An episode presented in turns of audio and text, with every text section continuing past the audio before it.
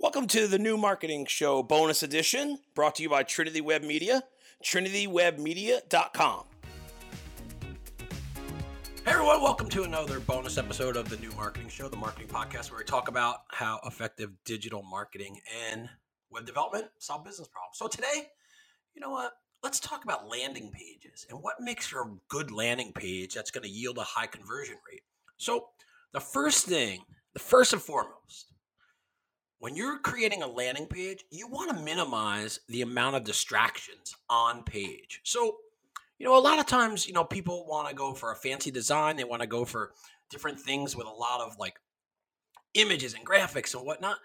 I say get right to the point. Get to the point, use a catchy headline, let people know why they're on that page, first off. So typically, a landing page, they're going to be drawn to it from some sort of ad campaign or a boosted post or something like that. So what I always want to do is I want to make sure I deliver exactly what I promised them. So if they're coming for, you know, um, maybe a promotion, you know, make sure that the ad and the landing page correlate with one another because that way you're going to start building trust and they're not going to think that you're bullshitting them. The second thing, have bullet points. Put your value proposition and the features and benefits within bullet points. People don't read anymore, they scan text, they scan copy. The biggest thing that you need on any landing page is a form. Put a form on the page, make sure that the form is easy for people to fill out. Make sure you're not asking too many questions because if you ask too many questions and try to get all the information, you know, I remember seeing Tim Ash a long time ago of SiteTuners talk about how marketers are really greedy and they want all the information. Well, you know what? Just get what you need to get them into your system and to get them and for you to get permission to contact them. And then from there, you can go for, you know, the full ask of information or whatever. So make sure you have a form that works and make sure that the form is not one of these long forms. Remember, they're not filling out a car loan, they're not trying to get a mortgage.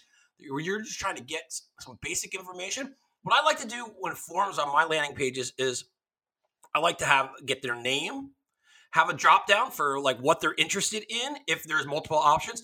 And then also the key conversion point that I do is I put in one field phone or email. So they can give me a phone number or they can give me an email because that also allows me to remove one question, which is how do you prefer to be contacted by me? So if they put a phone number, you're going to make the assumption that, and it's an intelligent assumption, that they're going to want to be contacted by phone. If they put an email address, you're to you're to figure out that hey, they want to be contacted and and and communicated with with an email. So if you have a synopsis of your features and benefits and bullet points, a good headline that delivers what you promised, and then also a form that works, most of the time you're going to be way better than anybody else. The last thing that you want is testimonials, some kind of symbols of trust and proof that people do use your product. It does what it says it does, and that will also yield a higher conversion rate. So give these couple things a try on your next next time you create landing pages and see what happens. So, hey, thanks for listening. Thanks for watching us on Instagram TV. Really appreciate it. You can get our full length podcast on Tuesdays at trinitywebmedia.com slash iTunes. See you next time.